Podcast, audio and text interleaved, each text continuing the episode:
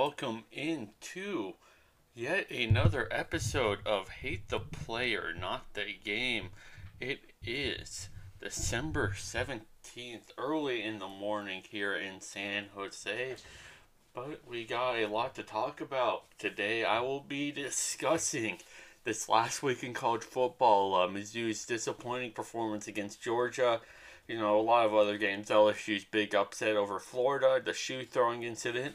Um, and then looking ahead to conference championship week, which should be a lot of fun, including a conference championship game that is taking place at, a, you know, a stadium that isn't even either of these teams' home stadium. It isn't a neutral site necessarily, so you know that should be interesting to look at. We also have a lot of other college football this next week, though. Um, look at some of the MLB's decisions lately, specifically, uh, finally adding the Negro Leagues to uh, their official record base. Long overdue. Uh, very happy that's there now. We'll discuss the implications of that and look a little bit at the NBA. But before that, let's look at some college football from last week. So, starting off, as I'm sure many of you know, since know this does take place at Mizzou, but Georgia beat Mizzou 49 to 14. Um, you know, JT Georgia, I feel like if they were playing now against um, Florida, they would uh, they would have a much easier time. I'm not saying they necessarily win. I think it'd be a better game if they played now because they finally found their quarterback in JT Daniels, the USC transfer. Um, he had 299 yards and three touchdowns on just 16 completions, though, which is pretty good. Um, George Pickens, though, what a force for Georgia. 126 yards and two touchdowns on five catches. It's Just crazy. Um, in terms of other things, uh, Mizzou just really couldn't figure it out on offense in the second half, and their defense was just getting torched. Um, you know, they're down a lot of scholarship players, so not too surprising, but hopefully things will go different uh, when they uh, when they play Mississippi State this next week. Um, moving on, Alabama beat Arkansas fifty-two to three. Mac Jones with a quieter day, but you know, it's Arkansas. Um, I don't think anybody expected this to go any other way. Uh, Alabama, though, if you want to see how much they progressed just over this year, they only beat Missouri by like 20 to open the season. This game against Arkansas, who just played Mizzou down to the wire, 52 to 3. Just crazy how good that offense has gotten over the course of this year. Um, LSU beat Florida 37 to 34. Um, so this was, of course, the game with the shoe throwing incident by Marco Wilson. Well, I'm sure will live in infamy in the minds of Gators fans for a while. But aside from that, you know that the problem with this is that the rest of Florida, Florida offense had a good game. Kyle Trask, 474 yards and two touchdowns. That's just a lot of yards. I mean, he wasn't exactly the most efficient, but still, that's a very good game. Uh, Kadarius Toney had a really good game too, but this is just going to be marred by that uh, shoe throwing incident, and that that just kind of sucks. Um, and now probably my favorite favorite box score of this past week. North Carolina 62, Miami 26. Um, so, I mean, on the outside looking in, you think, oh, number 10 versus number 17, one loss team versus three loss team. This isn't going to be that close. It will probably be Miami's favor. You have not watched Miami football this year because Miami football has struggled to barely beat middling to bottom of the pack teams in the ACC. In North Carolina, I mean, they do have those two losses, but can you really. The only loss you can really blame them for is Virginia Tech, right? I mean, I mean, sorry, not Virginia Tech, Virginia. Um, I mean, that Florida State loss doesn't look the best either, but Notre Dame. I mean, you, how it was a close game for most of that game, and I don't think you can really hold that over them. They're supposed to lose that game, but you know, D'Eriq King did have a good game, but North Carolina's defense finally playing up to their expectations, and that's very exciting. Well, I will say. Uh, Coastal Carolina barely beat Troy. A little bit of a hangover from that BYU game a week ago, uh, 42 to 38. Uh, you know, this this is what really separates the teams. They didn't get upset here, and that's really all you look for. Uh, a win's a win, even though Troy is not even 500 in the Sun Belt. So, I mean, a little worrisome. Uh, Northwestern beat Illinois in the battle of whatever they call the battle for Illinois. Um,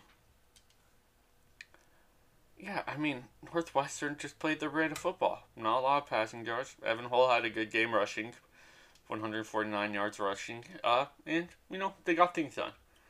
Uh, USC beat UCLA off a uh, last second comeback. Um, so this is why nobody uh, is really looking at USC in terms of national uh, press and college football playoff, especially, is because they barely they've had a lot of close games. They it took a comeback to come back against ASU week one. Uh, they barely beat Arizona, um, and then they barely beat UCLA. Um, but what's really going to be a good test for them is if they can beat Oregon this next week. If they can beat Oregon, I think you take them more seriously. But right now, I just struggle to get but if they beat Oregon, they're going to be in the New Year Six no matter what.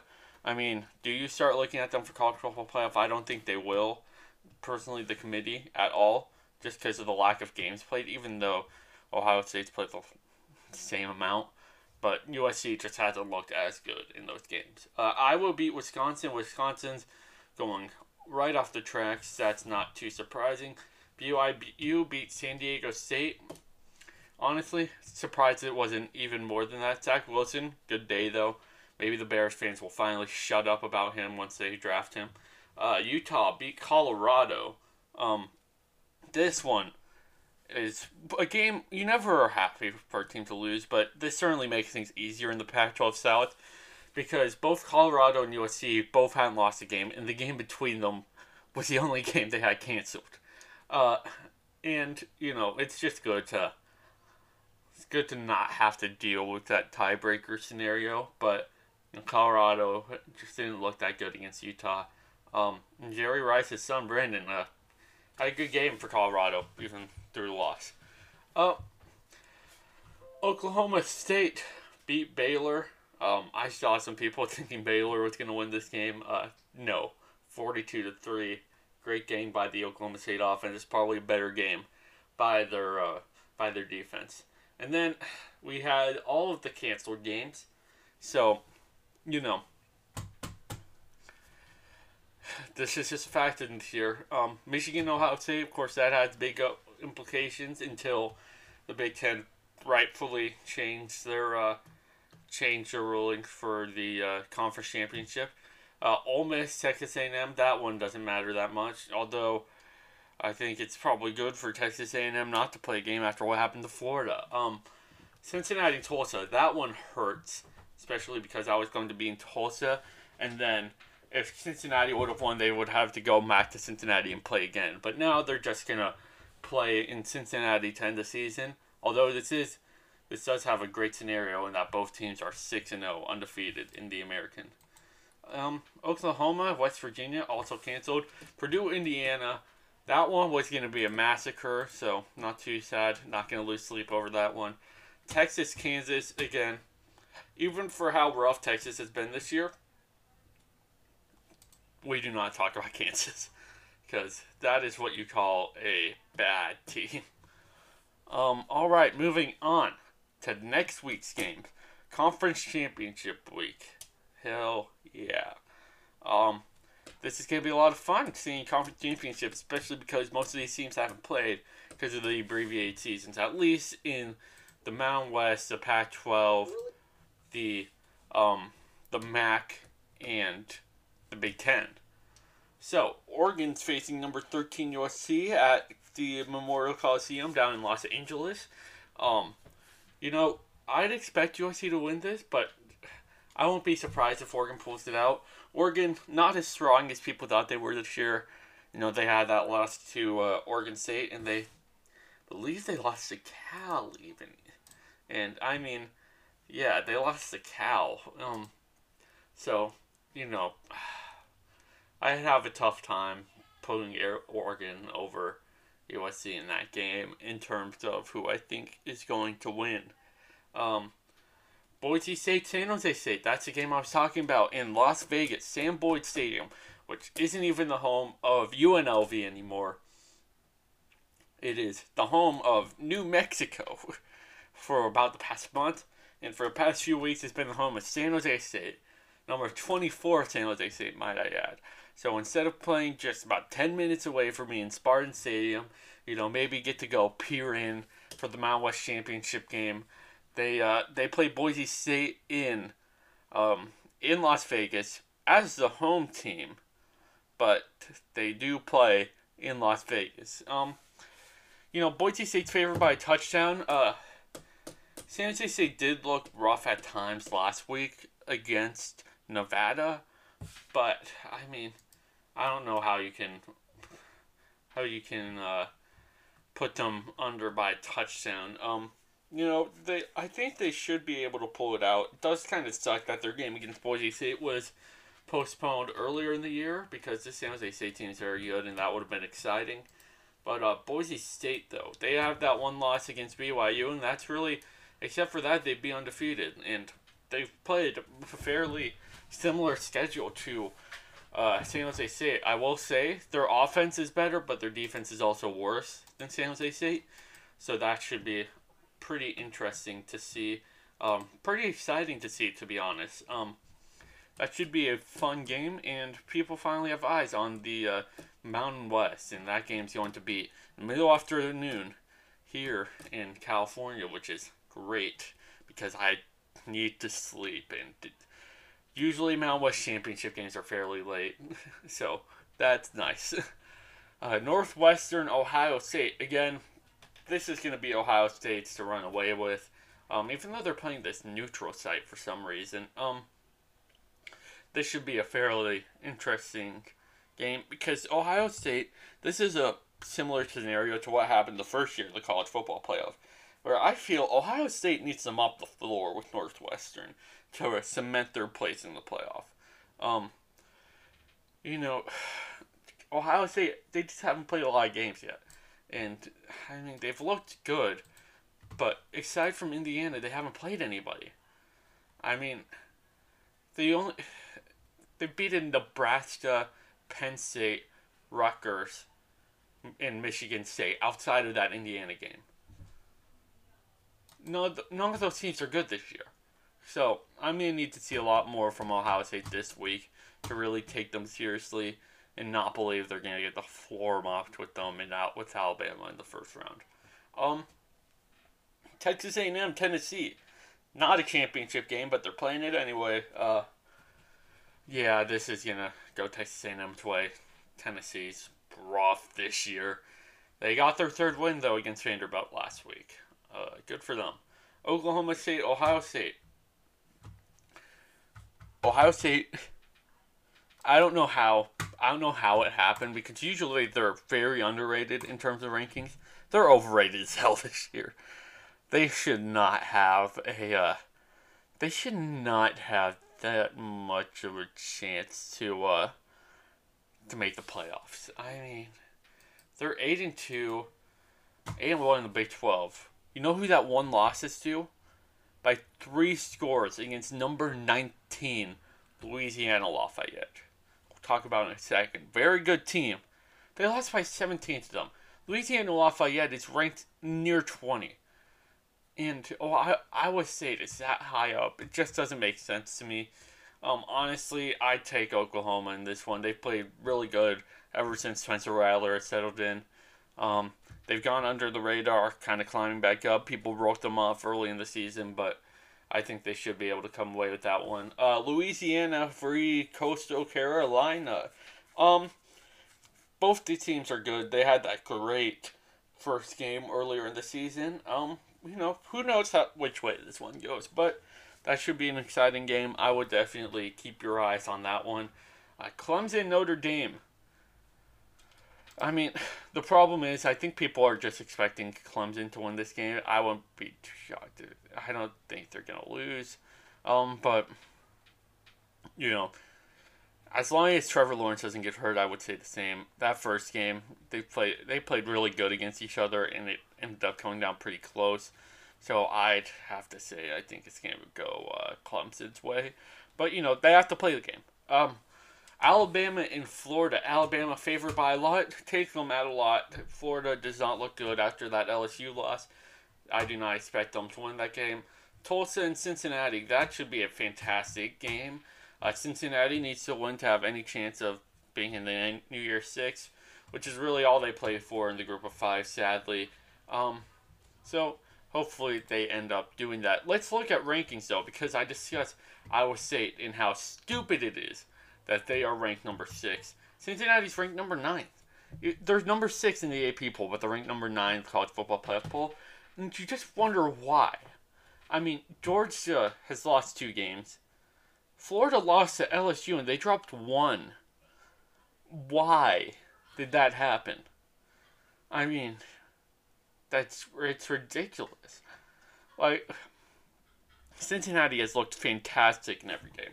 The problem though that Cincinnati hasn't played in a while because of COVID, but that's this year. That's just this year in general. Um, and then you have the audacity with Ohio State at number four and USC is number 13. I mean, I don't think USC is a top four team in this country, but they're to be undefeated and win the Pac 12 if they win this week. And you don't give them near the same respect any of the other teams. I'd put them above Oklahoma. Oklahoma's lost two games to Kansas. One of them was to Kansas State. And I don't know if you guys follow Kansas State. They're not good this year. So this this ranking just doesn't make sense. Um, again, even just it really just doesn't make sense to me. These rankings are pretty pretty bad. Um, so you know, hopefully things iron out. They won't, but hopefully they iron out. Um, all right, let's move on to the MLB. Finally, finally, letting the Negro Leagues reclassifying them as a major league which is huge. That's a great. They have to. Um, that was something that was long overlooked, and very happy that they're correcting this wrong.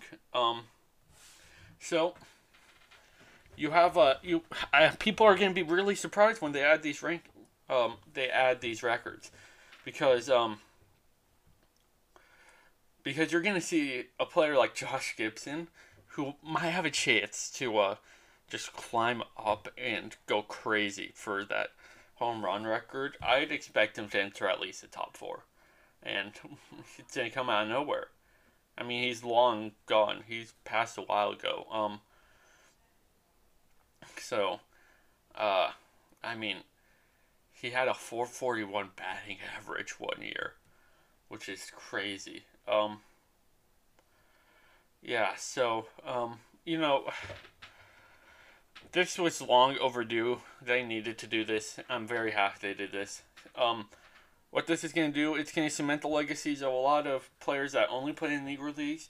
And really for the players that played part of their careers in the Negro Leagues, like Monte Irvin, even Jackie Robinson, Satchel Paige especially, um, it is going to really make their mistake a lot crazier. Um, Satchel Paige, especially. I mean, Satchel Paige basically had two careers. He had one career in the Negro Leagues and one career in the MLB. Because he, he lasted a long time in the MLB. Um, and, I mean, I think it was terrible that we only got to see him in his late later career in the MLB. Um, but, you know, I'm very, very happy about that, and I think Satchel Paige is going to be looked at, at at least top three pitcher. I think he's the best pitcher of all time, but that's just me. But I'm very happy that historical, um, you know, a thing that was looked over for a long time has finally been reclassified, and that right wrong has been righted. Um.